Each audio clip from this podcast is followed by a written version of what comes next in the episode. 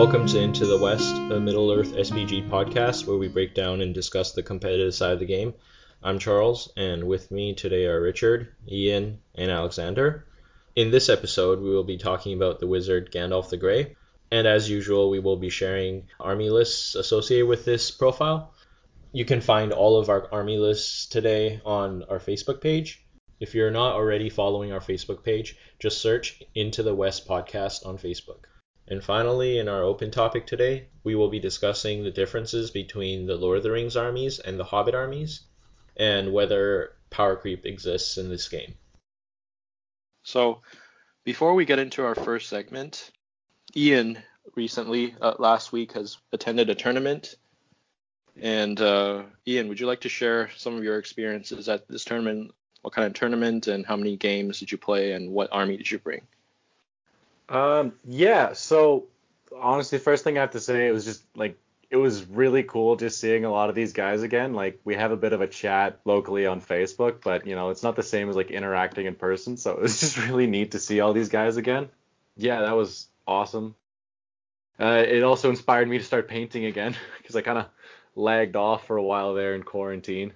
Like I started strong for the first month and then it was nothing, and then the past like three weeks, I think. Well, I painted up the majority of my army, so you know, that's good. Yeah, good to have a bit of motivation. Um, we haven't we haven't had a tournament since March now, so it's been like a good half a year. Yeah, since early March too. Yeah, so it's been about six months, and I think that's probably the longest time I've gone without playing in a tournament in like six years, maybe seven years. so, like, yeah, it's weird thinking about that, but especially compared to last year, where you know, I think there was a stretch there for about three months or four months where I was going to a tournament every two weeks. that was crazy. so there's a big, big transition from 2019 to 2020, but uh, yeah, it is definitely nice to to be back. Well, you're the first one out of us to get back into the tournament scene.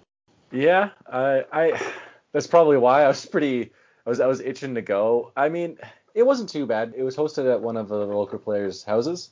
So he had two boards set up inside, like in separate rooms, and then two boards set up outside in the backyard. So it was a maximum of eight players. It was pretty chill. We we we had most of our group talks and announcements outside, so everybody was like spaced pretty nicely. For the most part, whenever we were inside, everybody had masks on and stuff, and there's hand sanitizer and whatever. So you know, it's, it's COVID friendly. I don't think you'd ever want to do anything outside of like a house like that or a small venue for the next few months anyway. But I I definitely think it's it's a viable option, you know, at least to kickstart things back a bit. Yes, having it at people's houses. So as for the event itself, it was 800 points, and there was kind of more of a, a, theme of just you know having fun lists. You know, we're getting back into it, whatever you want to do. So with that in mind, I had a list I've been wanting to try for a very long time. I basically just thrown together like everything I had for my Erebor dwarves and my Iron Hill stuff, and it basically came out to 800 points, and it looked like a lot of fun. So I really wanted to test it out. It was what was it? It's Thror with 12 Guardians of the King, so the the Grimmer hammers, the Strength 4 Grim hammers. Thrain with four Erebor dwarves with spear and shield, and then Dain on Fergus, his piggy, with 12 Iron Hills with spear and shield and six Iron Hills with crossbows. And it it's just I don't know. I thought it was like gonna be super fun just to run in there with three big tanky dwarves and just smash stuff up. And yeah, it was pretty cool. it was pretty cool. That list does hit uh, pretty hard. I'm sure Alex and Richard can kind of attest to that. We had a couple practice games. yeah, and I think it synergizes pretty well. You know, you get the banner from Thror, the six inch banner, and then Dain still gets to keep his four up Master of Battle and stuff. So it's it's fun. Yeah, I had fun with it. As for the tournament, the other thing that was kind of funny is like this has happened a few times where everybody won't really talk about their army lists beforehand, and then for some reason, a few people always get the same idea, like, oh, I've never run this before. I'm gonna run that at this tournament. It'll be so unique. And then like three or four people show up with the same thing. Because I know that's happened at last year at one of our tournaments. It was 12 people. Nobody ever really ran siege weapons, and then five people showed up with siege weapons. And then at another one we had earlier this yeah. year, like three people or four people showed up with dragons. and then at this one, three of us had Iron Hills or Erebor reclaimed lists. wow. It was yeah, it was it was interesting. And there was um, eight of eight of you guys. Yeah, there was eight of us. So mostly all local guys, and there was one newer guy from Surrey, I think. Uh, and I think he ended up winning Best Painted too. He had this really interesting alliance uh, with Dale. Well, not interesting, but it was it's cool, like really cool to see on the table. Um, with Dale and Erebor, and he had like the he had some really nice freehand on the cloaks on the uh, the Dale guys, so that was cool. And then just seeing a whole bunch of Dale guys out on the table was awesome to see. Nice to see some com- new competition for best painted at our events. Yeah, for sure, for sure. He had uh, hit some cool bases too. I think is, is kind of like the the nice freehand on the cloaks and then the detail on the bases. He made these little mushrooms I think out of um, hot glue, and they looked really good. And he painted them up, so it was kind of like fit like the Mirkwoody, foresty kind of stuff. It was cool. And then on the dwarf bases, he had like that green tile you see in Erebor, but like a really eerie kind of glow. Yeah, it was, it was sick. It was really cool. As for my games, what would I play in round one? In round one, I played. Oh, geez, I'm forgetting now. I think you messaged us. You played uh, I- Ben, I- right? did. Yeah, I played Ben. I just I'm trying to f- I forget what he had. Okay, yeah, Ben had a really interesting Gothmog's Legion list, like and and one that actually like kind of worked. I was surprised. Um, basically he had seven heroes. Like I think all the heroes you can get in the list, including a shaman and just a normal captain, and about thirty low 30s ish of uh, Morannon orcs but like half of them didn't even have shields. They just had like just like no weapons or like just their hand weapons or spears. But yeah, so I played him in the first round. We were playing Fog of War. We kind of ended up on this like board that had like this open plain. We kind of ran at each other because the other half of the table, the other like two by four, was really hard to maneuver on. We had a, like a nice little fight. Battle was joined and whatever. And about halfway through the game, I looked down and I was like, okay, cool, yeah, like I've got, you know, maybe 15 to 20 of his orcs dead. That's awesome. Like I'm doing pretty well. I'm getting close to breaking him. And then I looked at my dead pile and I was like, oh my god, I'm almost at the same with my dwarves. What's happening? it's just there's so much strength five in there, and, and it's and I was very dubious of that, and like I didn't think it would work, but it it hit pretty hard. And I I think he forgot to call uh, the time of the orc has come too. And he's, he's just all the heroes and all the strength five just bashed through my dwarves. I'm sure Alex can relate to that. No, I think the number of times that I've forgotten to call the once per game battlefield wide reroll failed wound with that list is just upsetting. But, you know, it sounds like even if he forgot to do it, that list sounds like it worked out pretty well for him. Yeah, it was it was pretty good, and you know I think that kind of harkens back to the point we had with uh, Gothmog like in his episode. You got to call it in like the first or second turn of combat, otherwise you just you're never gonna hit that maximum efficiency point, or you'll or you'll just forget about it. Anyway, yes, in the last turn, we had a four point victory point swing for him. He managed to heroic combat with Goroth, who had previously done like nothing the whole game. With his last point of might, hero combated onto his objective, and then some random orc managed to beat Dain in a fight after Dain had heroic combated into the orc, won the fight, wounded Dain, and then Dain failed his last fate point, so he got another point for that. and then we rolled the one or a two, so I couldn't contest it. The first time we rolled it, it was just like, oh no. Well, to all end went the game. so fast, yeah, to end the game. Um, but yeah, that game was fun. It was it was a good time. Uh, ben is always a lovely man to play against. Second round was against his brother Nick, and Nick had a uh, I think it's just Erebor reclaimed list. He had Thorin on Goat, eight Goat Riders I want to say, and the Champions of Erebor Chariot with all the heroes on it. And I've played against him before when he had just the normal Iron Hills Chariot, and it wasn't too bad. Like I managed to surround the chariot and just get enough attacks on it and just kill the chariot, and everybody on top just dies when that happens. So I was kind of thinking maybe that would happen. I was horribly wrong. Um, the Champions of Erebor Chariot is gross. It's well worth the five. Well, it's not maybe not well worth the 500 points in like a really competitive game, but it can definitely dish out the damage. It probably killed like half my army, including Dain and Thrain. But I, I did end up winning that game in Reconnoiter because I just managed to swamp him with dwarves and then just run a whole bunch of guys off.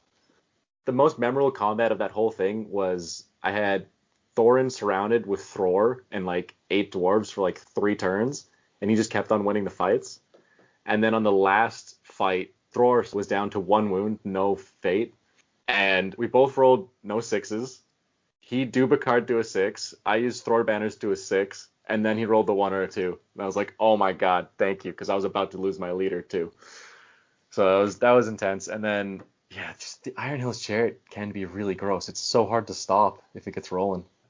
I just remember uh, before this game started for you, you just sent like in in our group chat, you were like, "Oh no, look guys, what I'm up against," and just a picture of the of the Iron Hills Chariot. Well, I was like at first I was super worried because like, oh, he's just gonna run like four goats off, and then I'm gonna be stuck fighting the chariot the whole game. But I managed to bog down the the goats, yeah. But that chariot is just with the fight six and like that many might on it, it's it's kind of gross. It's, yeah, it's nasty. I think it might have been a good thing that you guys played Reconnoiter though. That was probably a little bit favored for you because he didn't have a lot of spare models running around. Yeah, that's yeah. After I sent that picture to you guys, I was like, wait a second, I think I can actually do this decently well if I can just get dwarves going up the sides because he's not gonna be able to stop them.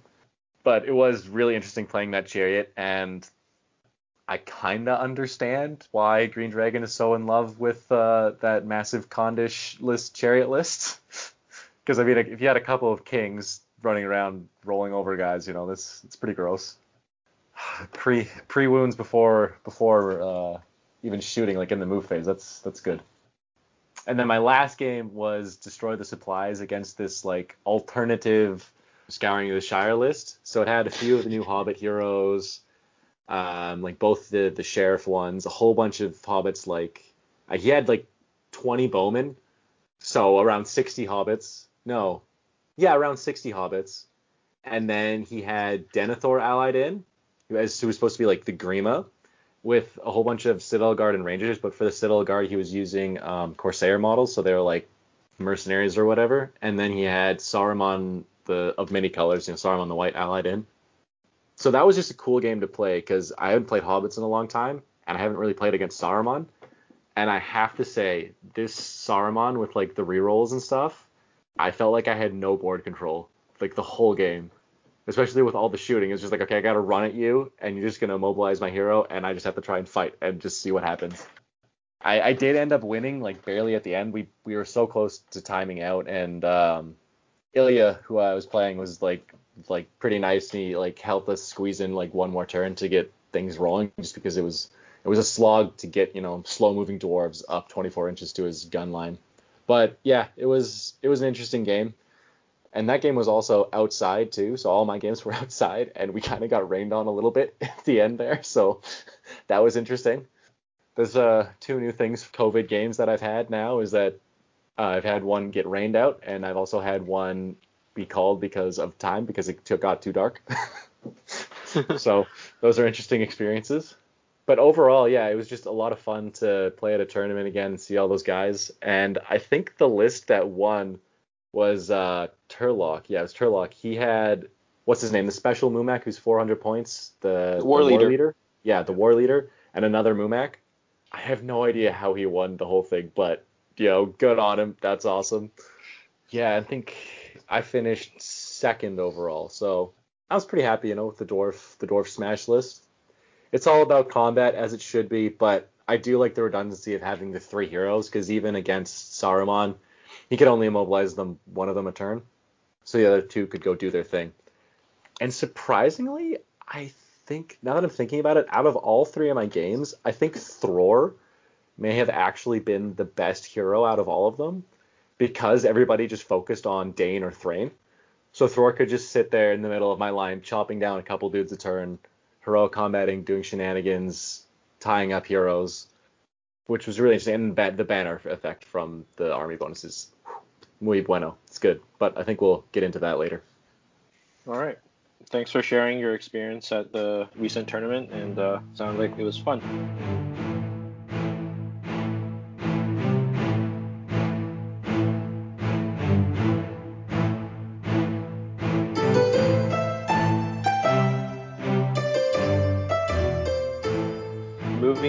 To our first segment for today, Gandalf the Grey. I am the serpent of the secret fire, wielder of the flame of Anor. The dark fire will not avail you. Flame of Udûn! So this profile, I believe, has been around since 2001, and it's remained relatively unchanged. And I know there's a few new spells and war gear changes, but overall, it's pretty similar to the one that we started out with when the game was released. Uh, I think that's that's pretty interesting. So he's a he's a wizard, a hero of legend. He's 170 points base. Now there are two different profiles for Gandalf.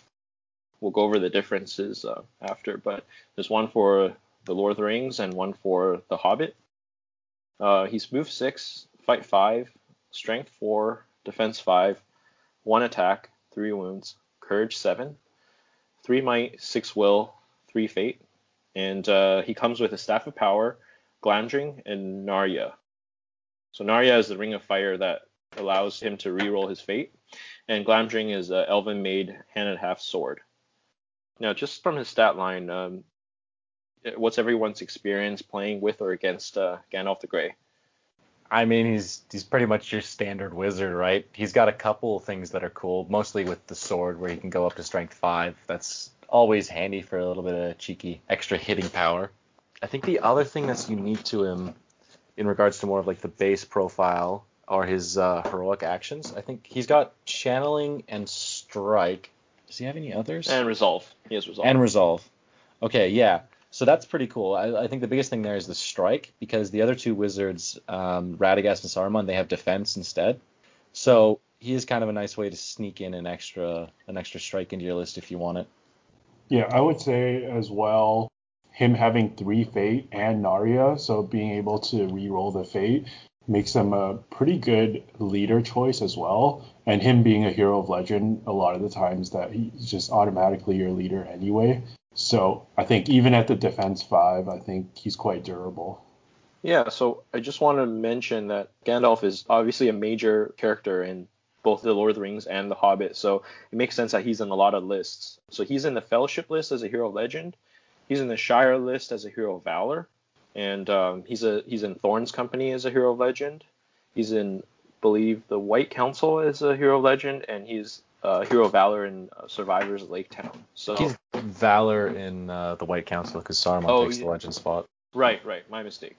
So basically, the, there are two lists where he can lead troops, which is uh, in the Shire and in Survivors of Lake Town. And in those two, he's a Hero of Valor, so he can lead 15 troops. I like how Glamdring is a hand and a half sword. It just means that you're always strength five, whether you want to go two handed or one handed.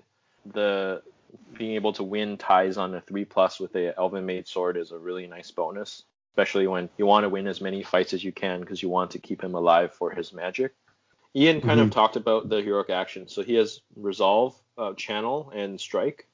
Now earlier I was saying that there are two profiles for this hero, and the difference is in the war gear options. So in the Lord of the Rings Gandalf the Grey, you can take a cart for 25 points and a horse for 10 points the one in the Hobbit, you can take a horse for 10 points. So the one in the Hobbit doesn't have the cart option. Does anyone have any uh, experience with the cart? Just because we don't really see it. I mean, it's looks, a nice model. it's a, nice. yeah. it's basically a, a, three wound mount that only moves eight, and it's on a 60 mil base, and it has um, a, a really interesting rule where it can shoot fireworks. At the start of a friendly shoot phase, you select a single enemy model within six of the cart, and on a four plus, they suffer a strength two hit. So it's basically a single strength two shot without anything in the ways.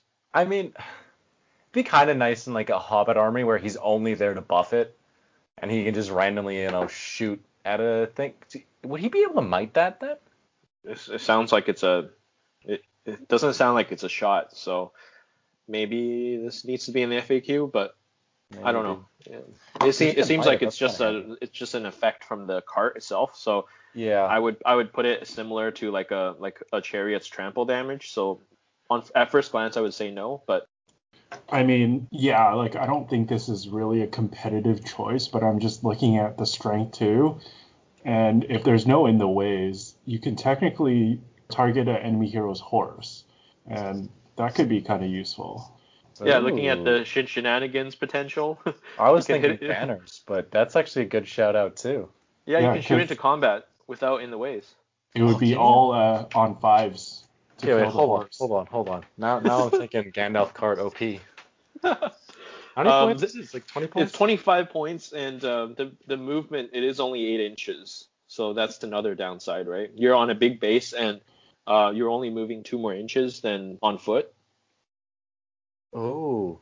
Yeah. Okay, so I'm reading it right now, and it says on a four plus that model suffers a strength two hit. So if it was on a cab, would it be on the mount and the rider? Sounds like a. You sounds can argue, yeah, it sounds like the same wording as Flame Burst. Gandalf card OP, calling it right now. Yeah, Oh, I think I think guess it might doesn't be Charge both. bonuses though, does he? Does it have the? It's the same charge bonus. It's a it's a mount, so It would doesn't say get- cavalry keyword though, or It doesn't say cavalry keyword, but he is a mount, so I would assume that you would have two attacks on the charge. yeah, yeah. I wouldn't Um, contest that. That's just interesting. Hmm. Yeah, but but that is a good point about uh, the fireworks, uh, being able to hit mount and rider. It doesn't sound like it's a projectile, you know, like kind of like uh, black dart and flame burst. You don't need to do in the waves. It doesn't sound like it's a shot because there's no movement penalty either. And you know, also just mounting him up in general, it adds if he's gonna get shot at. I mean, probably not because he'll have blinding light up, but that just kind of means he's got an extra in the ways and stuff. And I guess in combat, could you still directly strike him? I guess so. Yeah, and with the cart having three wounds, it would be pretty hard to take down by like um, arrow fire or even like Legolas's deadly shot kind of thing. Yeah. Hmm. Hmm. New Maybe meta. another underused model. Gandalf on cart meta coming locally. It's Um, gonna happen. Richard, let's see, or Charles, you're the guy who does all these conversions. well, it is a model. It is actually a model. True. I also just feel like out of anybody, you'd be the one who owns one. I do have one. Oh. I haven't used them yet though. Moving on to his magical powers. So he's he's got quite a decent sized uh, list of magical powers he can cast.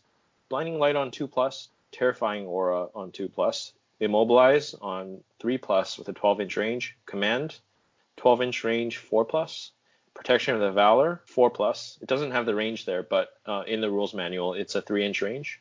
Strength and will 12 inch range four plus to cast. Collapse rocks 6 inch range at 5 plus to cast, and Sorcerer's Blast at 12 inch range, 5 plus to cast. So I think immediately what stands out is that um, he seems to be the only hero, the only wizard, um, and the only caster that is able to cast Sorcerer's Blast and have Blinding Light and have Immobilize in the game, uh, besides Gandalf the White. I- I see a lot of heroes like Galadriel, Saruman, they have maybe two of the three um, but not all three of them. I think that's pretty interesting how he's kind of like jack of all trades. Yeah. His casting values aren't like amazing because I think he's source spells on a five plus, but the utility of having all the spells is really nice. Yeah, and you have the more niche spells like Protection of the Valor, Strength and Will, and uh, Terrifying Aura and stuff like that. So um, I've never really seen the Collapse Rocks being used, but I'm sure there's a situation where it's better than Sorcerer's Blast. It it seems like a Sorcerer's Blast is better in almost every situation. It's got a farther cast range, and it also it can knock models over and knock models back. I think it's only if you channel collapse rocks and there, there's like a decent number of enemy models in that kind of a terrain piece, then it's actually better. I think hmm. that's the only time I would use it, which like it's so niche. I think it'd be cool if they made like a mechanic where if you cast Collapse Rock, it creates like a either like an impassable terrain for one turn, like a small area, or like if models march through that area, they take a hit or something. But That'd be yeah, Maybe that's too much utility. I, honestly, even if they just up the strength by like one or two, I think it'd be better for like the normal hit because it's so hard to pull off. if it's Strength six, yeah, I think that's fair. You also don't see Protection of the Valor used very much, which I'm a little bit surprised. I've, I mean, I've used it once or twice. It's actually very good. It essentially it protects a hero for one turn or a model for one turn from all special rules and magical powers. They can't be transfixed. They can't be affected by any special rule. Uh, they can't be fell light. I think it's really useful. Maybe it just doesn't get used because you just think about sources blasting to protect that hero. I, I think it's definitely really good because, um, especially because he doesn't have uh, Fortify Spirit. So if you have Gandalf the Grey instead of Gandalf the White, and then you're versing some enemy casters, then I think that's a that's definitely a spell you could use on one of your big killy heroes. Yeah, I think the reason it doesn't get used a lot is because you kind of have to move first for it to really work. Or am I misunderstanding how that works? Because if like one of your heroes gets immobilized and then you cast it on that hero after the opponent has done their move, does the immobilize go away? I don't think so, right? I don't think it cancels the effects. It just makes them immune for the rest of the turn. Yeah, so, So I think have you're right. First, and then even if you're moving first, if you're going up against one enemy spellcaster, it might be more worth it for you to just try and like immobilize them. I think that's probably why it doesn't get used a lot. But I mean, against something like uh, Richard's crazy Mordor list, I could see it being useful. It's like four casters. Yeah, three, but I think Three. I mean, I I just treat it kind of like the the nice little extra I look at it compared to his other spell casting abilities. And he's really just got all the tools necessary to really uh, support a list that has weaknesses against other big heroes. Something where obviously being able to protect a hero that maybe has only one will point or uh, one fate point or only has one or two wounds. It's very useful, but I think it has its moments. It's obviously not like a a blinding light that you're going to use every game or you know more than once a game. I also don't see strength and will used very much. I mean, I can understand why. I had some discussions with Ian on this during last edition. It only works on a four plus, and I just think giving another hero a point of will on a four plus is, is very conditional, especially when you already have heroic resolve and protection of valor to protect heroes from magic. I think if it was on a three up, it get it would get used more. Right now, the only time I ever see it being used is on Alfrid in a Lake Town list, but that's if you're like set up in like a shield wall and the enemy's coming towards you and you, you have nothing to do for a couple turns. You might throw your free die on a strength roll on him to try and get some more might generation, but yeah, it's not it's not a big thing that happens a lot. I think um, it could be used um, with Elrond and Arwen as well. Heroes that have some spells or some dangerous spells that they can use, like Nature's Wrath, but then they don't have unlimited will. So you can kind of recharge those. Yeah, that's a that's a good point. I guess the first four spells on the list are, you know, we can all agree that they're really useful spells because we see them used a lot. Blinding Light against shooting, Terrifying Aura essentially gives Gandalf terror, and then Immobilize and Command uh, to shut down heroes and to move enemy heroes. Um, okay, so uh, let's go to the ratings for Gandalf. I think he's obviously a very strong hero. The ability to to uh, the number of lists that he goes into obviously really affects his ability. I see him quite frequently because of it. How I would rate him, he has a lot of points, but he does have a very strong toolbox of different spells, different abilities. He is capable of fighting at times selectively. I think if you have him in a list where he is naturally part of the list and can lead troops, then I think he's a solid eight and a half, nine. If he's allied in, like we see frequently where he's from the fellowship list being allied into one of the other armies, I think he's a solid eight, probably. Yeah, I think he is well costed wizard and in comparison to Gandalf the White, this might be a discussion for another day, but I think he's just much better value. Whereas Gandalf the White at 240, I feel like does things a little bit better than him, but um, also can't cast as many different spells. So I think, like Ian said previously, this one, this version of Gandalf is just the jack of all trades. And, you know, with the strength vibe, he can do a little bit of fighting as well. Um, I think he's just a really, really solid support hero. I'd probably give him a eight and a half out of ten. Um, I'm a bit torn because there's like, I think there's kind of two ways you can run him, right? There's the way if you want him as your leader, 100%, so you take him as a hero of legend, but then he's not bringing any troops along with him. So having a one drop kind of, and he's 170 points or 180 points if you mount him, that takes away a lot of your list. So a little bit torn, but I think just the, crazy amount of utility you can get from him, like if you want just that hero of legend as your leader, or if you want to bring him as a like hero of valor, just bring some extra troops is really handy, especially compared to the other two wizards. Yeah, I go like maybe eight and a half. Yeah, I say eight and a half. Uh, yeah, so I think Gandalf is probably the most well-rounded caster uh, on the good side. He's missing like Aura of Command and Aura of Dismay, but he has uh, a, a nice set of spells that you can cast in most situations that would benefit your army. I probably rate him a little bit higher when you take him in the Shire or Lake Town, but uh, the Alliance Matrix isn't as flexible for those lists, so I think it kind of balances out. Uh, I'd probably give him uh, eight. Okay, so next we're going to each share a army list and give our feedback and our thoughts and share our strategies. So first up is my list, which is a 600 point Shire list with Gandalf the Grey. So just as I mentioned earlier, this is a form of Gandalf the Grey where he can lead an army. So Gandalf the Grey is my leader. He has a horse. I didn't actually go for the cart, unfortunately. Uh, off the Grey on horse with 10 militia and 5 archers in his warband. Bandobras Took with 8 militia and 4 hobbit archers in his warband. Bilbo Baggins with Mithril Coat, and he has 8 militia and 4 archers in his warband. Farmer Maggot with his 3 dogs and 5 militia and 4 archers in his warband. A Dunedain with 2 militia and 1 archer. And a second Dunedain with 2 militia and 1 archer. So this is a 600 point list. 63 models, 9 might, and 21 bows. Uh, so the idea behind this list is to use the two threats, two main threats, Gandalf the Grey and Bandobras Took combined with Bilbo Baggins. So Bilbo Baggins has the ring in this list, and I think that combined with Bandobras' ability to strike is really powerful. Bandobras is only fight three, so I think he goes really well with Bilbo to take on like a like a bigger hero. Plus he's on a horse, so he has the cavalry charge. The 21 bows are there to whittle down the enemy.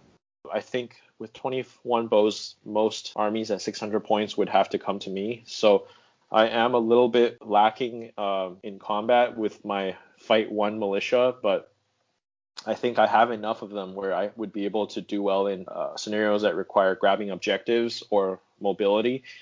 They are quite slow at movement four, but I have so many of them, I would be able to pair them off early game and kind of get to uh, the places I need to be. So I'll be using the hobbits to tie up uh, enemy threats and use Gandalf to kind of slow them down with Sorcerous Blast, with Immobilize, with Command, and the Blinding Light obviously to help against enemy shooting. Um, just going to have to avoid combat a bit and rely on my bows to do most of the damage.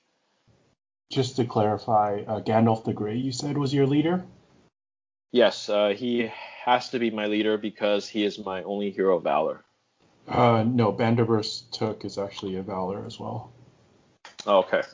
I feel Also- I still think I would choose Gandalf as the leader in this case because he's just more he's more survivable. Yeah.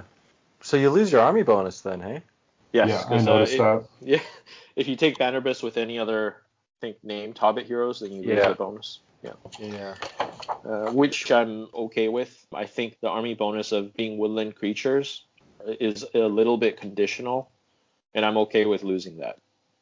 But I mean, putting some Hobbit archers in the forest, it kind of nullifies their four-inch move. It's kind of nice sometimes.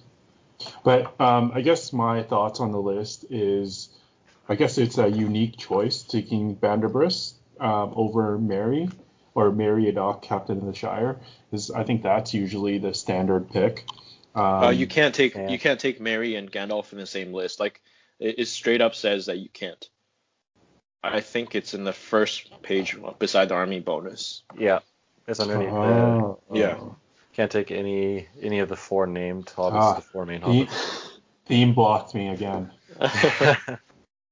yeah, because then besides like three of the like Sam, Merry, and Pippin all have strike, but other than that, you only have Bandobras, right? Yeah, and that was the idea to pair Gandalf with Bandobras because uh, he brings strike and brings like the only strike with with Gandalf. and I kind of chose Bilbo to synergize with Bandobras. Yeah, I like it. I like it with Bilbo.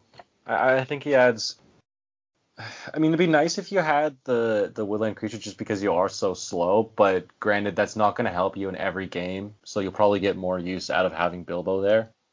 And yeah, yeah, fair enough. I thought about dropping one archer uh, because I'm in I'm, I'm at 63 models, so 62 would be the same breakpoint, and using that archer's points to give both my Dunedain spears so they can support with fight four, and maybe up, upgrade two militia to sheriffs, but that would just be a minor change. Probably a good change. I mean, going from 20 bows to 21 is, is not a huge difference. And I think having that versatility and then yeah, I actually I don't even know if I would go for the Spearsman Dune. I think I just go for just give uh, upgrade five militia to sheriffs, just because the the hand and a half clubs are, are super handy. I think. I also like the inclusion of Farmer Maggot a lot. Um, I played against him several times, and having those three dogs at move eight really helps your uh, mobility as a Shire list. And I mean, 63 or 62 models with 20 something bows in 600 points. I mean, that's not that doesn't sound like a fun list to go against. And you also have a wizard supporting in the back. And then you have a four inch move bat swarm running around in Bilbo Baggins. Yeah. I mean, I know like they've kind of the Shire has taken a nerf in this edition, but this seems like a pretty strong list and quite well rounded in most scenarios. So I think I would give it a Valor. It's too bad I couldn't get a heroic march in there. Right, right. It would have been nice to have kind of with a, a big one, yeah. That's a big but- weakness. So I'm just gonna piggyback on that with Farmer Maggot. So he actually has a two-handed weapon too. So you know you can combo him with Bilbo, I guess, or Bandobras, or both of them, and that, that gives you a little bit more hitting power because he's got the two attacks. So I mean, two attacks if you trap, then you get four strikes with a plus one to wound. It's handy. And then yeah, Gripfang and Wolf super handy for Hobbit Force. Well, yeah, I played against it this this past weekend at the tournament, and yeah, it was it was very handy for them in the the objective scenario. Put a lot of pressure on me. I think though the biggest thing is you, you don't have a banner, and I don't think you have any banner effect, do you? I would have to take Bill the Pony.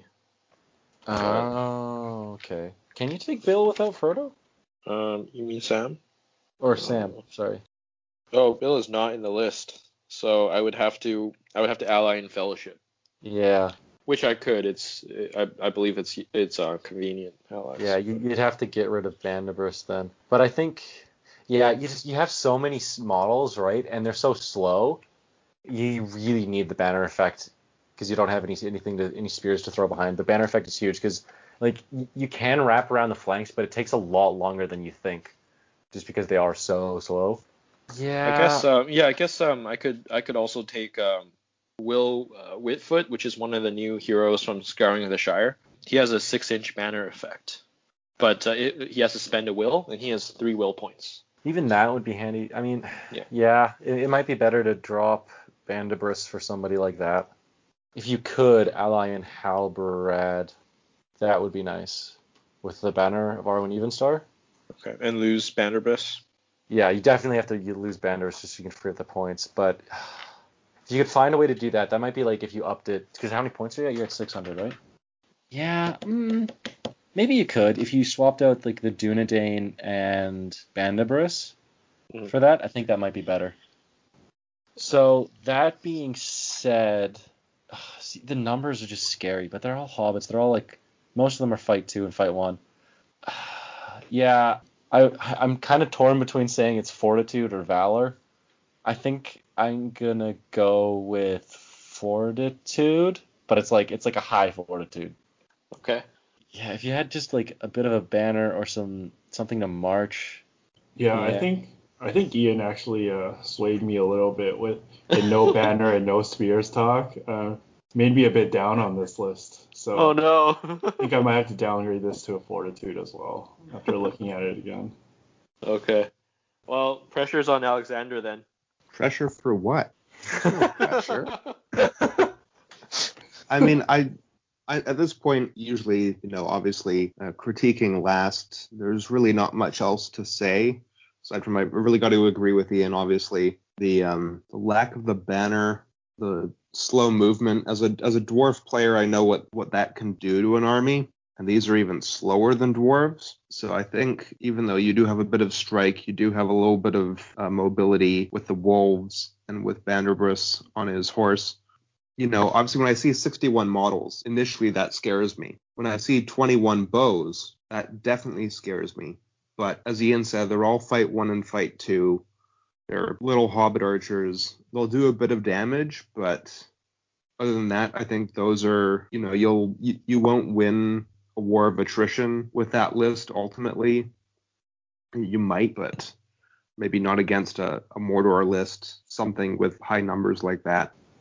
Obviously, not having the banner effect is quite a big negative when you don't have spear supports. It's almost as if I play a dwarf list naturally. Yeah, I'm going to give it a hero fortitude. It's a pretty good one, but I, I think it's it's definitely got its weaknesses. Ah, no problem. Could be worse. Um, all right. Next list we have Ian with his 700 point list. Basically, I was going to take Gandalf in the Lake Town list at 700 points is what we decided, and I, I played around with a few ideas. Uh, one of the ones is because just because I'm taking Gandalf, the, the one way that, that you can build this in the pure list is you just it's so easy. You take Gandalf, you take Bard, you give Bard all the upgrades, you throw in a captain, fill with militia, done. It, it's easy. That list kind of writes itself if you want to take all the toys, and I think that is probably a pretty good and decently competitive list, honestly. But it's just so easy to write, so I, I, I wanted to do something a little bit different. So the next idea I played around with was because if I'm not going to take Bard in the list, then I'll go for a yellow alliance. So I was like, okay, let's go and throw in Saruman the white and have the dual wizards, and it'll get a little bit crazy. So I had that, and I think I had Legolas too, but that list wasn't. I don't know. It didn't fill out the numbers enough. I had a lot of militia. I wasn't too comfortable with that. So I went back and I started looking at the other alliances, um, and I ended up deciding to go with the Green Alliance with Iron Hills.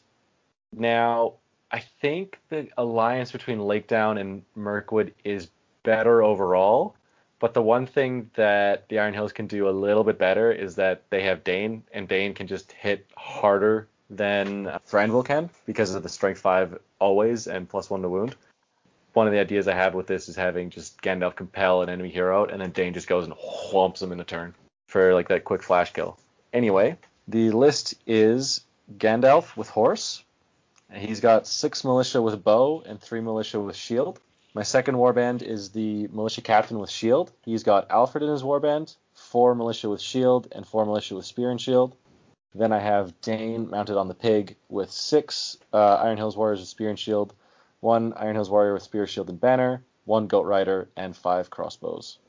That comes to 700 points exactly, 34 models, um, 8 might, plus the 4 plus Master of Battle, plus extra might shenanigans from Alfrid, and 11 bows and crossbows.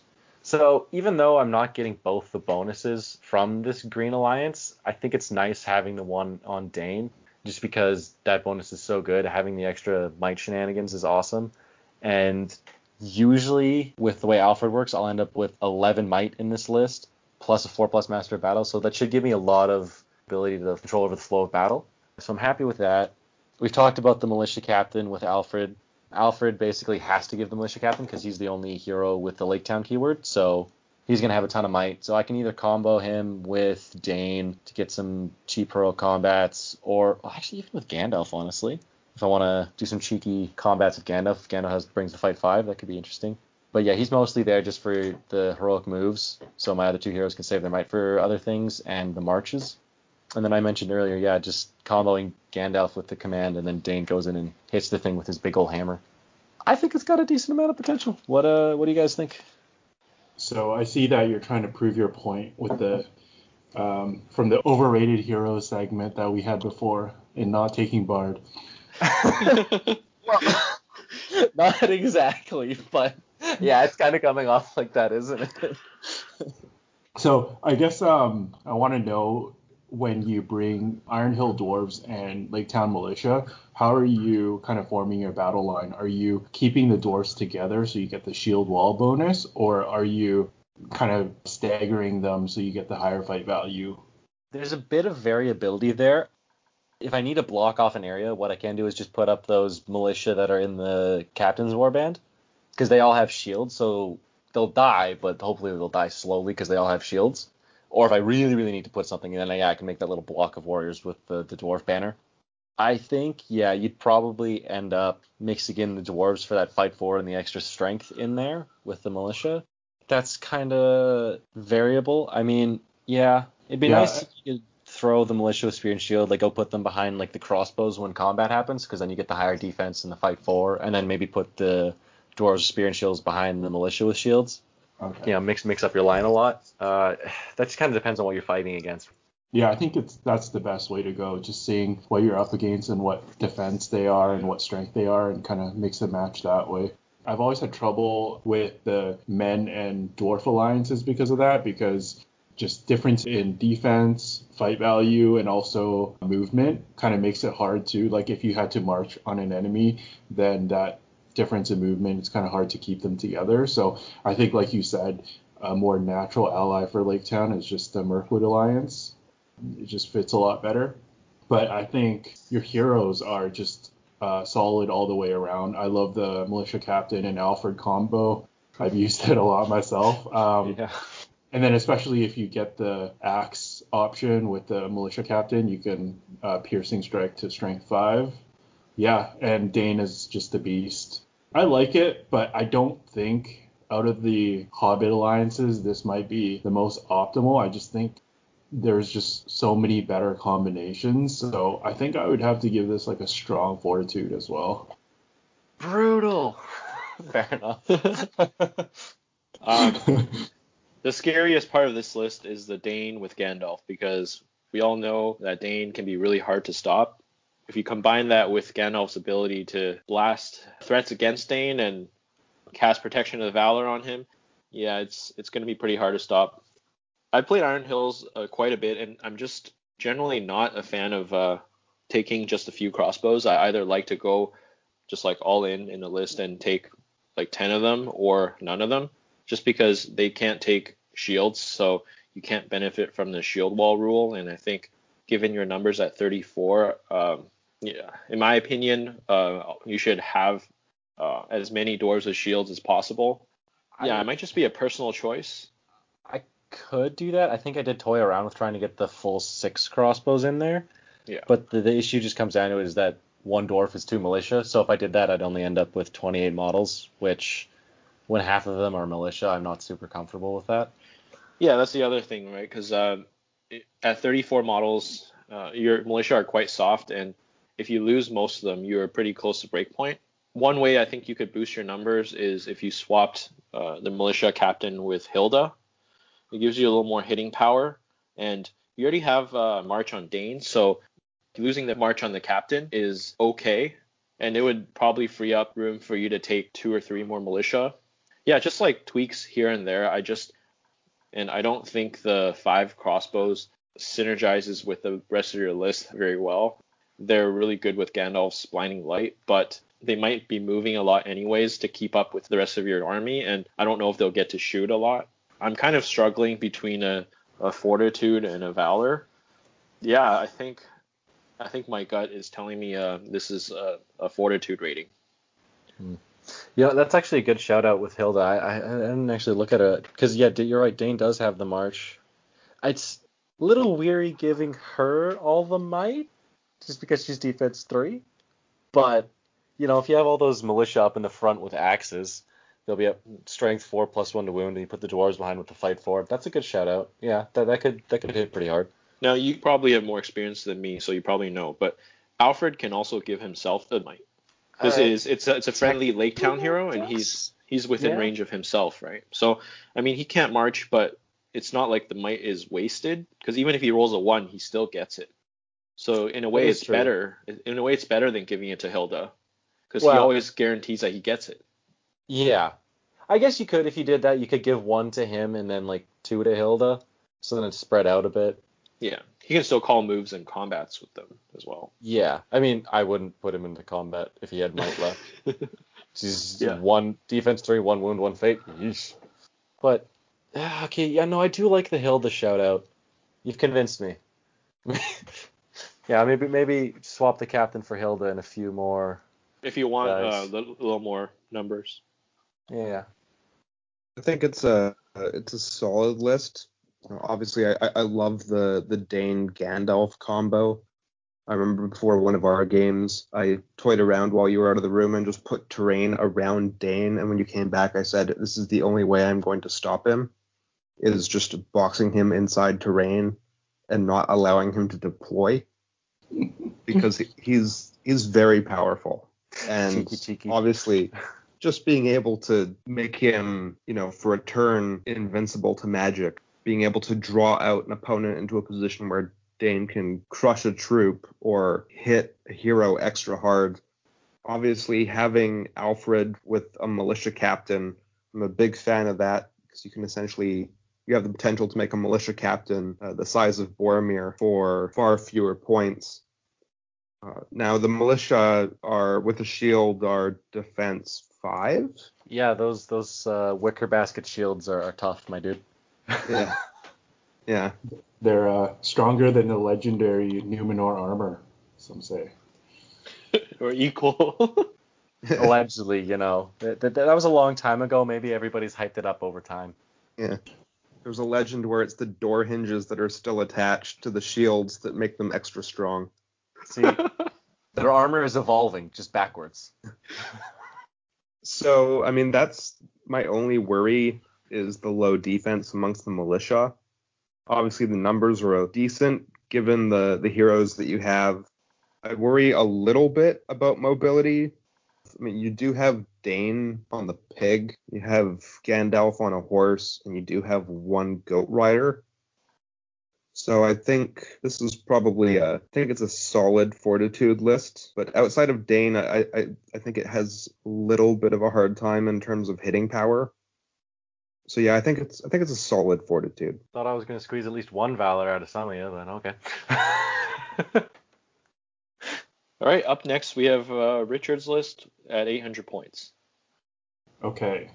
Um, so my list is Gandalf the Grey on horse from the White Council list. Um, allying in, uh, we have Erebor Reclaimed.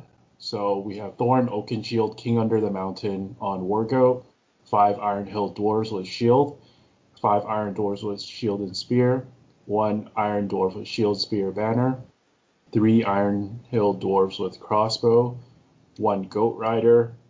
And then the third warband is Dwalin on Wargoat six Iron Hill dwarves with shield, five Iron dwarves with shield and spear, and three Iron Hill dwarves with crossbow. So to a total of 32 models, nine might, and six crossbows at 800 points. Strategy for this is very complex. You basically throw in Thorin and Dwalin and smash the enemy army, and then Gandalf supports in the back, being the leader and all. So thoughts, guys? I okay. I was actually toying around with one of this idea similar to this too when we were writing our lists, and then Richard posted his list first. I was like, damn it, I can't do that anymore. um, I uh, I like it. Like the numbers are kind of low, and your mobility. Well, you do have four guys who are mounted. Mobility isn't amazing because you don't you're, you're dwarves and you don't have the march. But that being said, Thorin does have the free heroic combats. So you can do a lot of moving in the fight phase.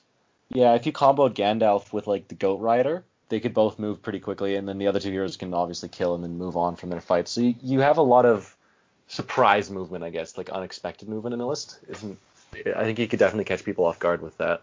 And when it comes to the movement, I know it might not be the fastest army, but if you're thinking about like going against shooty armies, I mean most things here are D8, and I also have blinding light, so usually you're not going to kill much, even if it takes like five, six turns to run up to you. That is true. That is very true. I'm assuming you just wanted to go for the six honesty bows and then just bulk out your numbers. That's why you didn't max your bows, but you know, I gotta I gotta do my little tisk tisk. At least you got the honesty bows.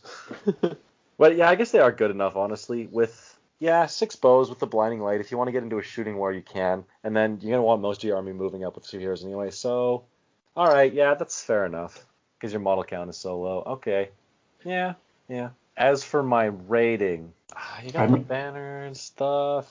Yeah, I I'll go Valor. You know you wanted to give it a good rating because you wanted to build this list yourself. I know, I know, I know. I think yeah, I think I'd go Valor. You kind of have the same idea that I do with like two dwarf heroes because Dwalin can hit as hard as Dain, but then you also have Thorin who could also hit hard enough. He's a three attack hero mounted. He can hit pretty hard. Yeah, but you have the two options. Yeah, Valor. I might change that. Nah, nah. I'm gonna go with Valor. Yeah, Valor. I think one of the the first thing that jumps out at me when I look at this list, and maybe it's just previous experience, but it's seeing Thorin and knowing that Thorin isn't even the biggest combat threat in the list. I see Thorin, and then I look down one warband and I see Dwalin. That's when I get scared.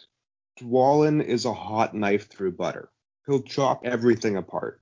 Your numbers aren't great, and while I agree with Ian, you can do a lot of moving in the fight phase with the free heroic combats. Because your numbers are low, if you come up against an army with large numbers, I think that might be quite difficult just because you'll probably get tied down in a lot of one on ones. And if your opponent gets uh, the move off first, he'll be able to tie up your big heroes with one troop and essentially make them sit around for a turn or make their uh, heroic combats not optimal. But it, it is a strong list. As you've said in your uh, defense of the list, it is very strong defensively. Obviously, having blinding light with a defense 8 core would make it very difficult to bring down before combat.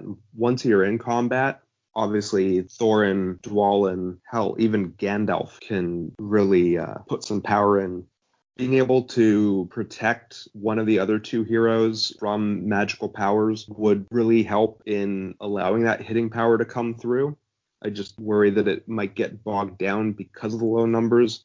But I, I still think I'm gonna have to give it a hero of valor, in part because I know how sneaky you can be with your movement.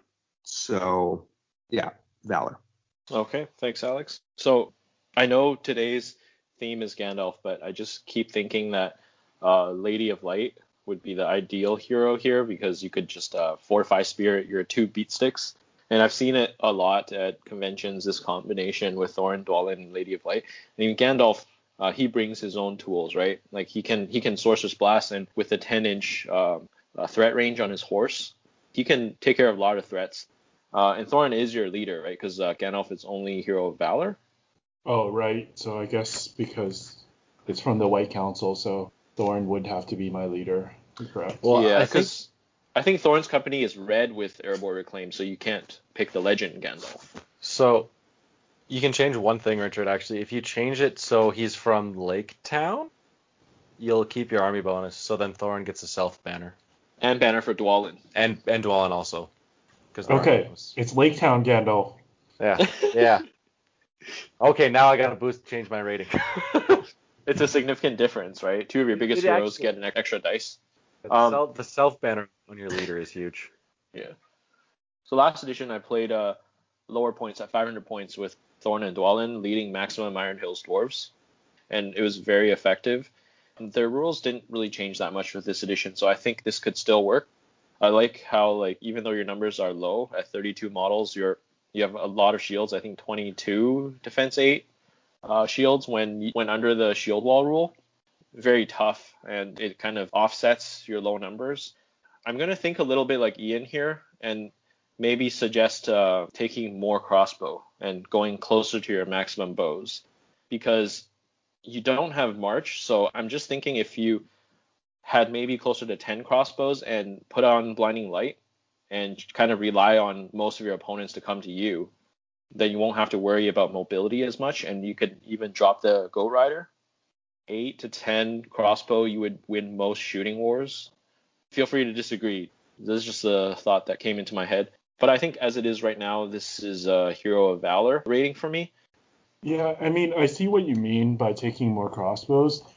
I think it's just generally a different play style. I think it would still be pretty strong. I guess my play style is pushing forward a bit to try to get into combat because if I trade in the for more crossbows, I would be downgrading a portion of my army from D8 to D6. And I think I would take the Goat Rider regardless, just to have the one non hero cavalry for objective purposes, because you don't really want to run one of your big heroes, you know, off the board and reconnoiter or go for supply and destroy the supplies scenario kind of thing.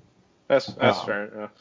Kind of the same uh, sentiment as uh, my comments on Ian's list. I just for Iron Hills crossbows, my personal preference is just to either take enough of them to outshoot the enemy or don't take any at all.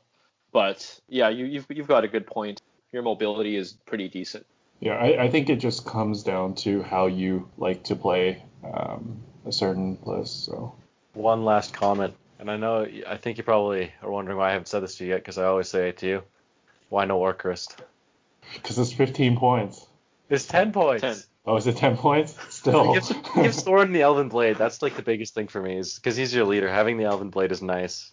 so I would say that I considered it for Thorin. I would just never get it on Legolas. That's that's a never for me. That's a no. oh, But I do think about it for Thorin here and there.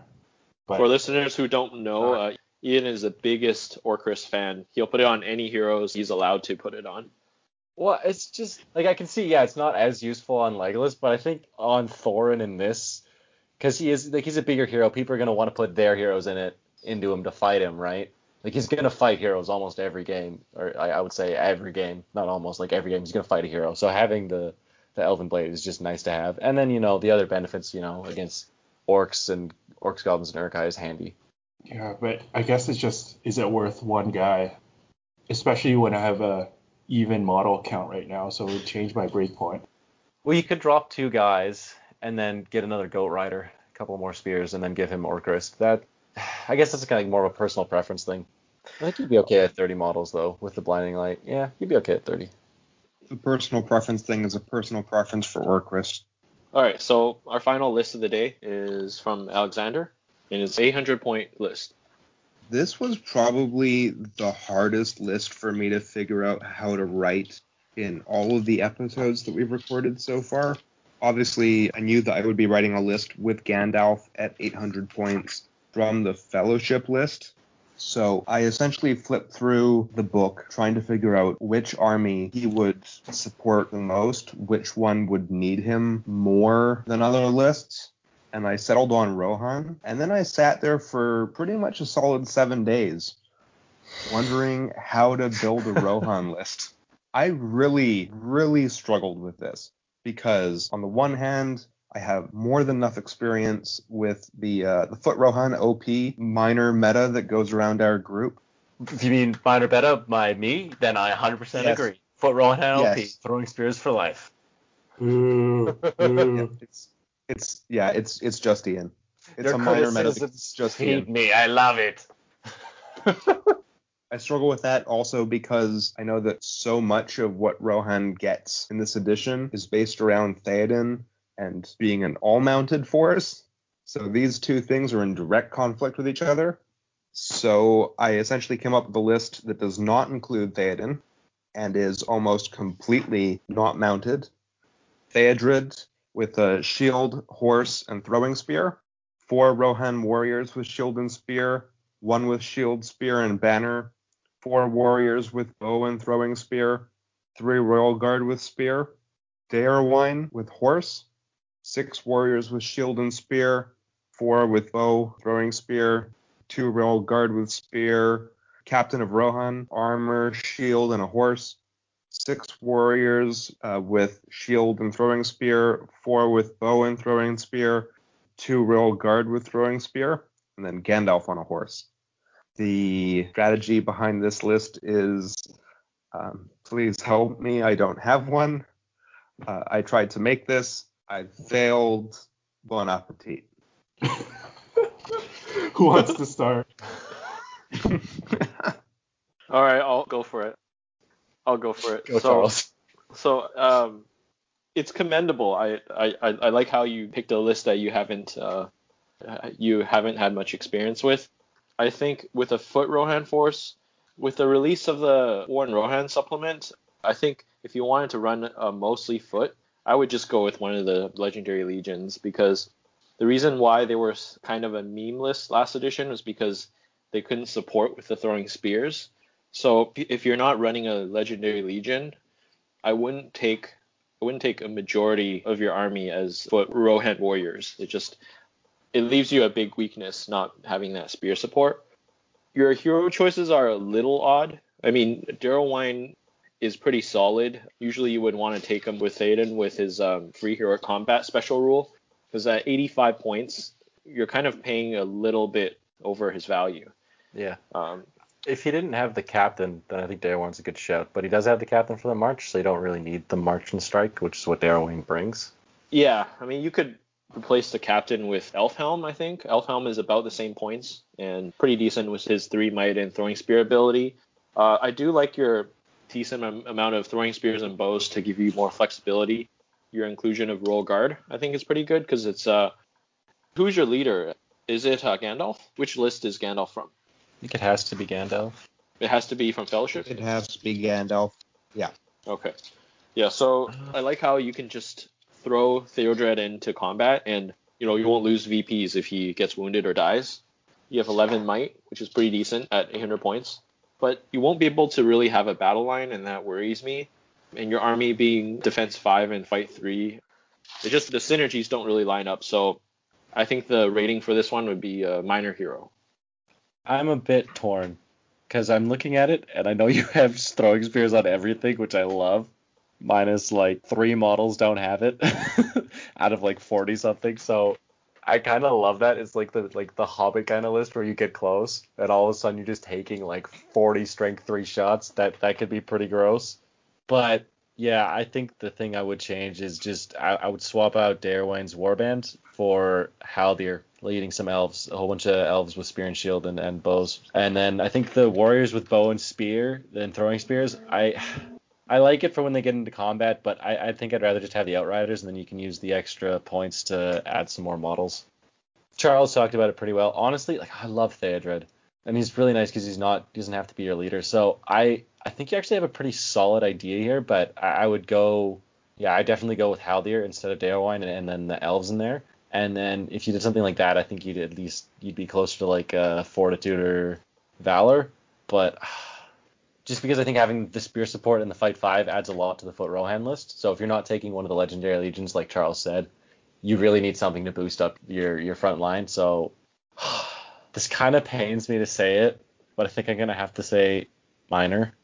Yeah, this because there's well, you got some royal guards, so your courage isn't horrible, but eh.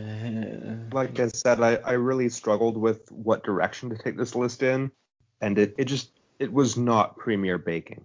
To, to extend to extend the Great British Baking Show references, uh, this was not the pinnacle of baking. When you first look at it, I'm like, okay, this shouldn't be too hard, right? I'll I'll take some big heroes, I'll give a whole bunch of uh, warriors some horsies, and I'll just throw them in there, and that's a Rohan list. And then I tried to throw Gandalf in, and I was like, ah, I gotta, I gotta change something. But then I didn't want to take Theoden, so I knew that Déorwine's synergies would be a bit off, but he was also a three might hero with strike, fight five. I was like, ah.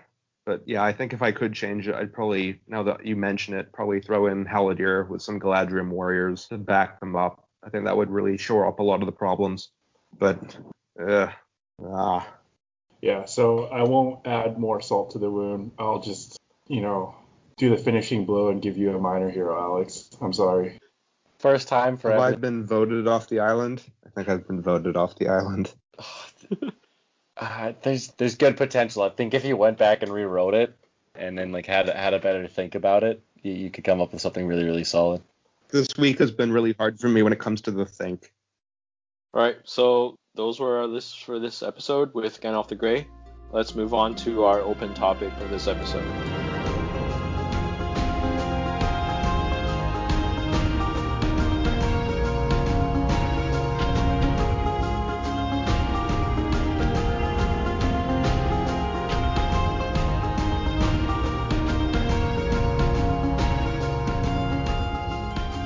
So the open topic of this episode is the Lord of the Rings armies versus the Hobbit armies, and the question of whether there is power creep between these two sets of armies, whether it exists, and um, kind of just how these armies differ from each other. Pre Middle Earth edition, yes. Now that we've had a lot of these older profiles rewritten, like like the Elendil and Gil-galad and like all the and like Elrond, like those were supposed to be big heroes, and they could always get shut down last edition super easy because of magic. So then the changes that were made um, brought them up to this similar kind of level that all these like big mega heroes are with the Hobbit book. So I think pre Middle Earth edition, 100%. Now I think they're a lot closer. They're a lot Okay. closer in, in like skill, not skill, but like levels of power, I guess. Yeah, so I can only speak on, I guess, the new edition. Um, but in my opinion, I think there's a really good balance right now. And I would say there's a number of Hobbit armies that are near the top in competitive rankings, but I wouldn't say they they are uh, overall the best armies. So I wouldn't say power creep is really a thing because I think the Lord of the Rings armies can be just as good.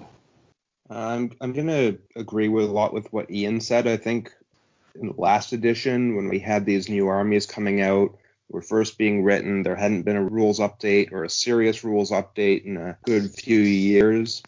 There was definitely the potential for it to exist, but in the new edition, when things have been rewritten, things have been kind of recalibrated. I don't think so so much. I think every army and every hero, they have their downfall, they have their weaknesses there's no army or hero or model that's completely infallible. So I think one way or another, it's quite even. It's just a matter of how you play, what matchups you have. Obviously, certain matchups work better for certain armies, scenario. It all plays into it. So I, I really don't think so. I think there are a couple scenarios where you go, oh yeah, that's pretty good. But other than that, if you look at the whole game at once, it's it's pretty even. I do think that power creep was a thing last edition. A lot of it came to just how hard it was to obtain the models. Like it was harder to build Hobbit armies, so you had less players who played Hobbit armies, and so it was harder to get like a balanced sample size because people winning the tournaments weren't just Hobbit armies. You know, we had people. I think even more than more than half the tournaments were won by Lord of the Rings armies. So I think there was power creep, but it was very hard to to see when you look at the roster and the winners of major tournaments. That's a really Uh, good yeah. point. I think you, you still see that now because at least locally, I'm thinking the only one that I can really think of where who won a tournament was when Richard ran that Lake Town Mirkwood Alliance. That was a Hobbit army that won a tournament. I'm trying to think of other ones where it was just like an actual Hobbit army that won one. I don't also- think so. I also won TYC with uh, Pierre Mirkwood, Thranduil's Halls. Ah, right, right. Okay, fair enough. But even then, I think it's it's still kind of an issue, like Charles was saying, is you don't see the armies out as much just because they are a lot harder to collect. So I think that's still an issue. It's it's not as much of an issue now because they've just been out for a long enough time. But it is definitely still a, reason why we don't see them out a ton. But we are seeing more. Like we've had some Azog's Legions and some Mirkwoods and stuff out the past year or so. Well, yeah, in 2019 at least. Let's talk about Lake Town. Now, I know Richard, you weren't around for last edition, um, but when Lake Town came out last edition, there were many, many, many cries of "OP! Oh my God, this is ridiculous." And to be honest, back then, I don't think they were unfounded. There was just a little bit too much on everything, and we've had a lot of discussions about it now. They probably should just have no like defense four max with the shield, but I don't think they're absolutely ridiculous now. But I, I do think that's a big part of where everything came out, like all these like talking points of oh the Hobbit like the power creep is huge. I think it was that, and then also the Iron Hills when they were first released too, just because that damn ballista is so good. And back then it was 90 points, and you know nobody had ever seen a Dain before, or that version of Dain, and he was just crazy. So I think that's where a lot of these kind of discussion and talking points came from. It's a bit of carryover from the last edition, but also there's definitely a reason for people that like that people say that. Yeah, you get these terms like pay to win and things that you know you occasionally hear because Hobbit models are generally more expensive. I think last edition Lake Town Militia were about ten dollars a model, and of course Iron Hills coming out in uh, Forge World resin isn't going to be a cheap army to buy. So it definitely was a it was something that went around at least uh, locally, and I know in a couple other groups that Hobbit armies were just better. And then the other thing also is you get, uh, well, back then and also now because you get to keep your army bonuses, they do have really good alliances. Like in the Lord of the Rings, you do have some like really good historical alliances, but their bonuses don't stack super well. Like you can get Rohan, Minas Tirith, and the Fiefdoms, and they can all go together but like their bonuses don't really synergize super well and they're not like amazing bonuses whereas in here like with survivors of lake town mirkwood and iron hills they all have really good bonuses and then when you combine them together you can do some pretty nasty combos Yeah, but I think when it comes to the Hobbit army bonuses, I find that most of them, as good as they are, are all tied into usually the one main hero in the list. Whereas I find the Lord of the Rings army bonuses, there's some really good ones, like the Khazad-dûm one, which you know you're re-rolling ones on all your warriors, or even the Minas Tirith and Numenor ones, plus one courage throughout your army. I think is very underrated. So I find that Lord of the Rings army bonuses tend to buff your entire army, so it's not as flashy.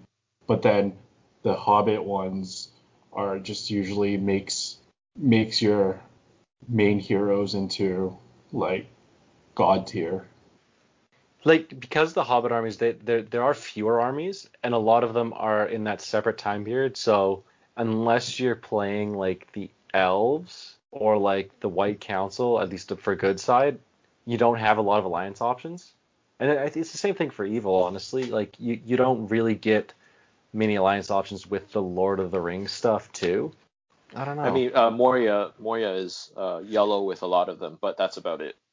yeah moria moria is the exception i think on the evil side yeah Yeah, I find with evil in the Lord of the Rings side, you oftentimes, with the exception of things like uh, Mordor, Haradrim, a lot of the time, really, you essentially have to find two army bonuses that you're willing to give up. You essentially have to decide early on that you are willing to forfeit the army bonuses in order to fill those gaps in your army that you need to fill with each respective part of the list, just because you're not going to get a lot of those historic alliances.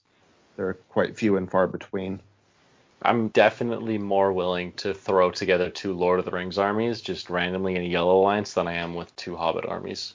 Just thinking about it right now, I think just that might have to do because the army bonuses are, like Richard said, they're more centered around one hero. So if you want to take that really cool hero from a Hobbit army, you kind of really want to take them in a Green Alliance or in a Pure List. Yeah, you're just more pigeonholed into a certain play style when you play the Hobbit armies.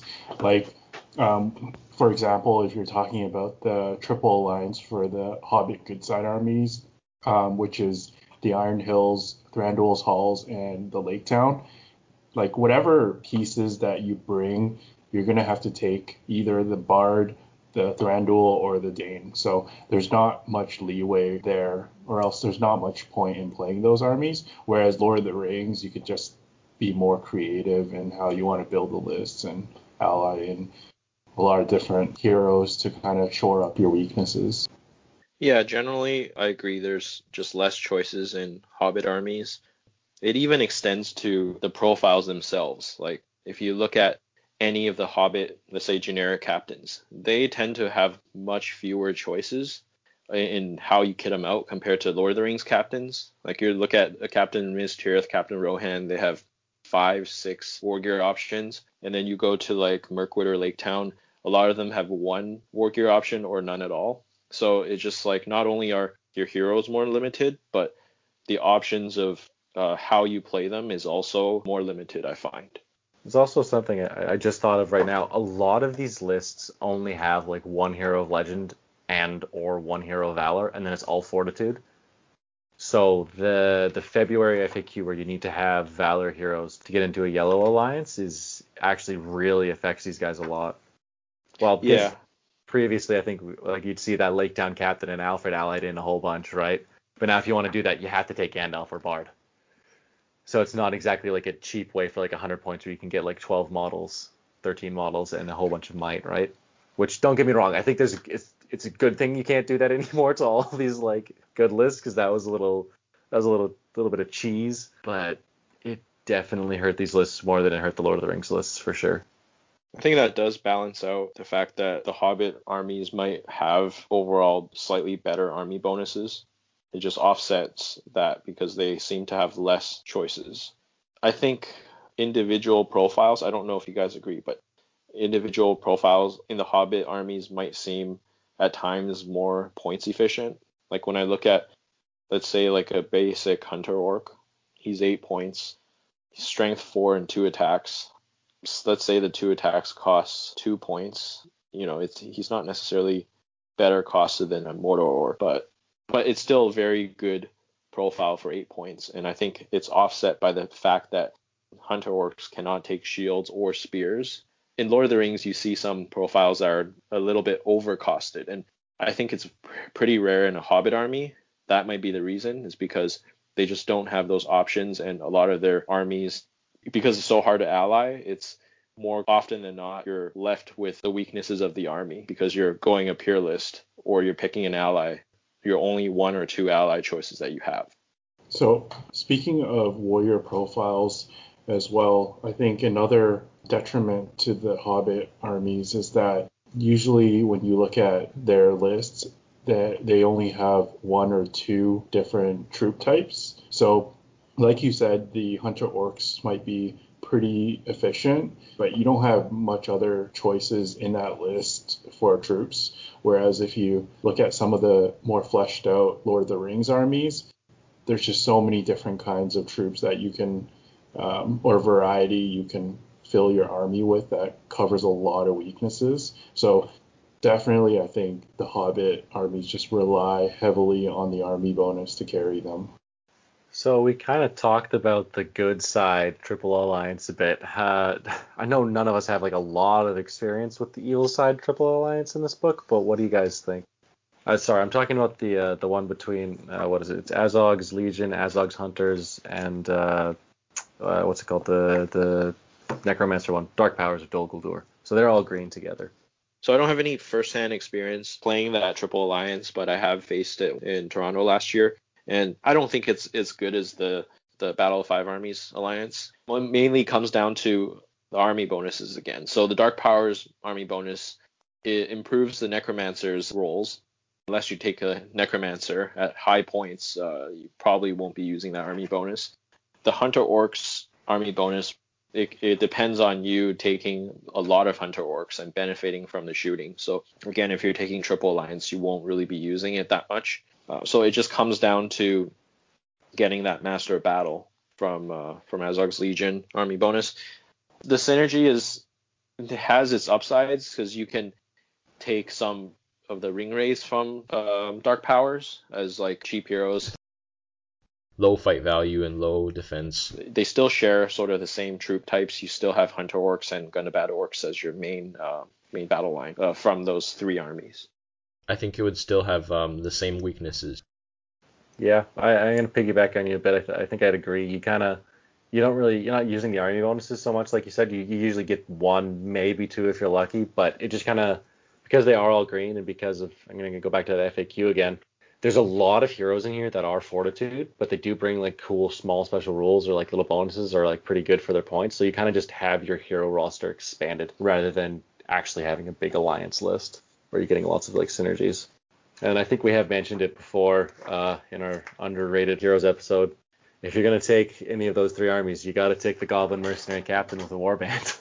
so cheeky. Yeah, because um, the captain is a hero fortitude, so you can essentially just ally in a warband into a mostly dark powers or mostly hunters list if you wanted to. Yeah, that's a must take. So good.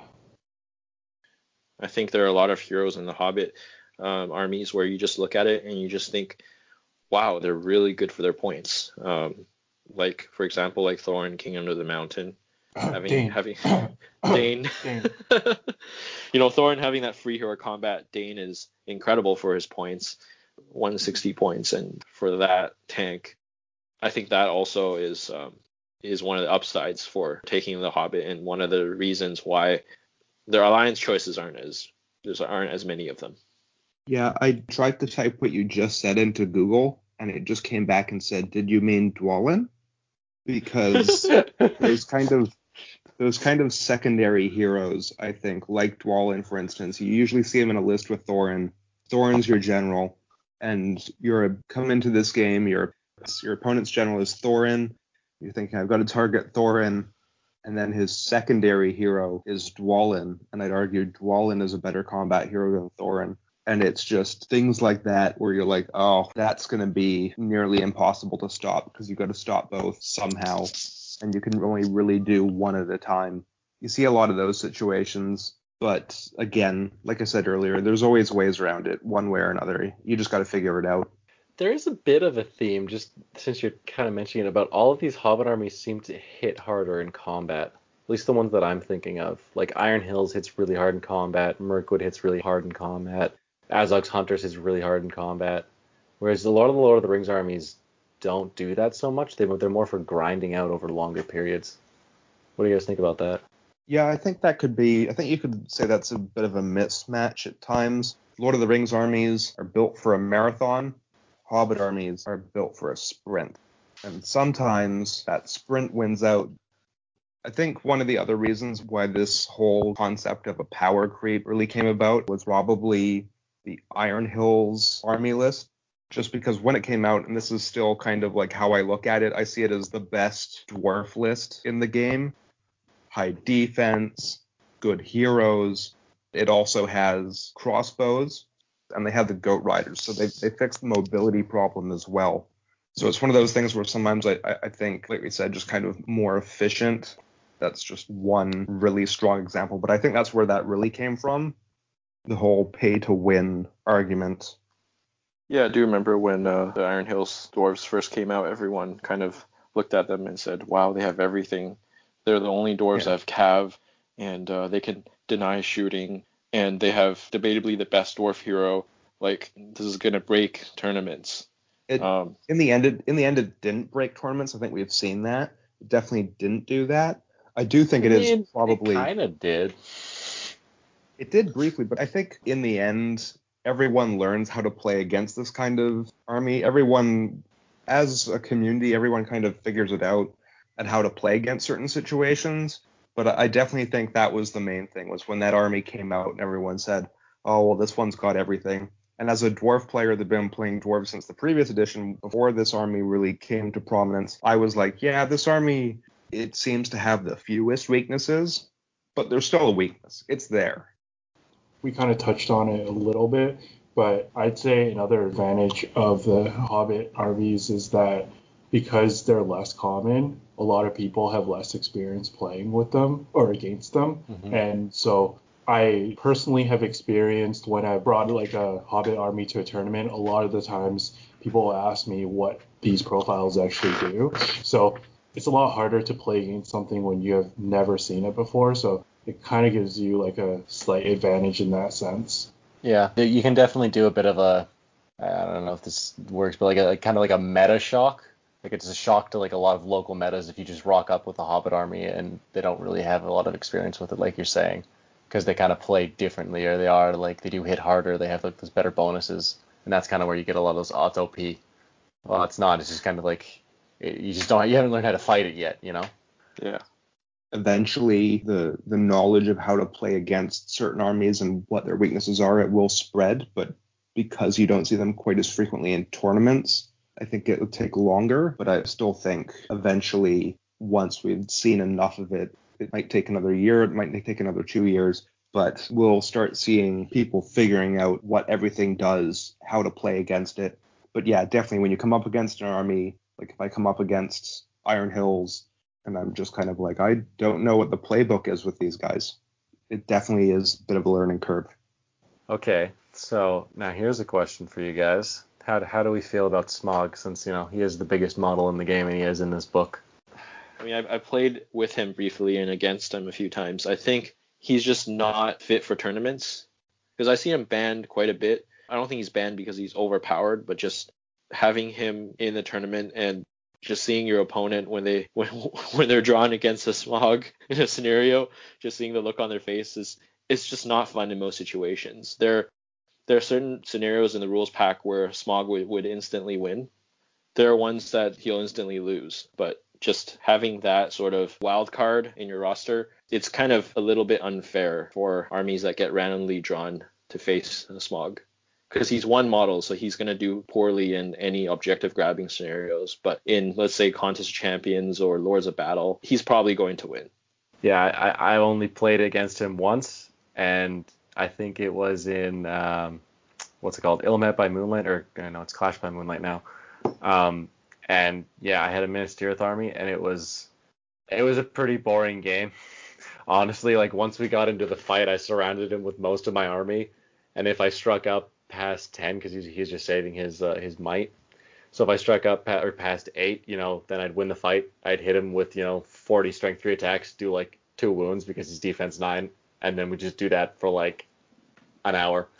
it wasn't a lot of fun, but I think in casual games you could have a lot of fun if somebody just shows up with Smaug someday and they're like, hey, I have a Smaug. Somebody, a whole bunch of people bring 700 point games. Let's see if you can kill him. I think that's kind of where you can have a lot of fun or in scenarios. But yeah, I agree. He's not a big uh, tournament kind of model. I think any profile, especially, I think Smaug is the best example. But I think we've talked about Sauron in similar situations where he's just he's either so much of your list, or in the case of Smaug, he is your list. And obviously, in certain scenarios, uh, Contest of Champions, Lords of Battle, perhaps to the death, he's going to win those scenarios. But anything that involves grabbing objectives, getting models off the board, having more models on a certain objective, he's going to lose. So I, I, don't think at all he's a, a tournament profile. He's definitely going to disrupt the tournament from time to time because when someone does bring him, it means that if you draw one of those scenarios like Lords of Battle, whoever gets drawn against him is really going to get thrown off and not do well. But for the rest of the tournament, no, he's he's not. I don't think he's a winner. Okay, so that is our discussion on the Lord of the Rings versus the Hobbit armies and power creep. Thanks to everyone for listening, and uh, look forward to the next episode of Into the West.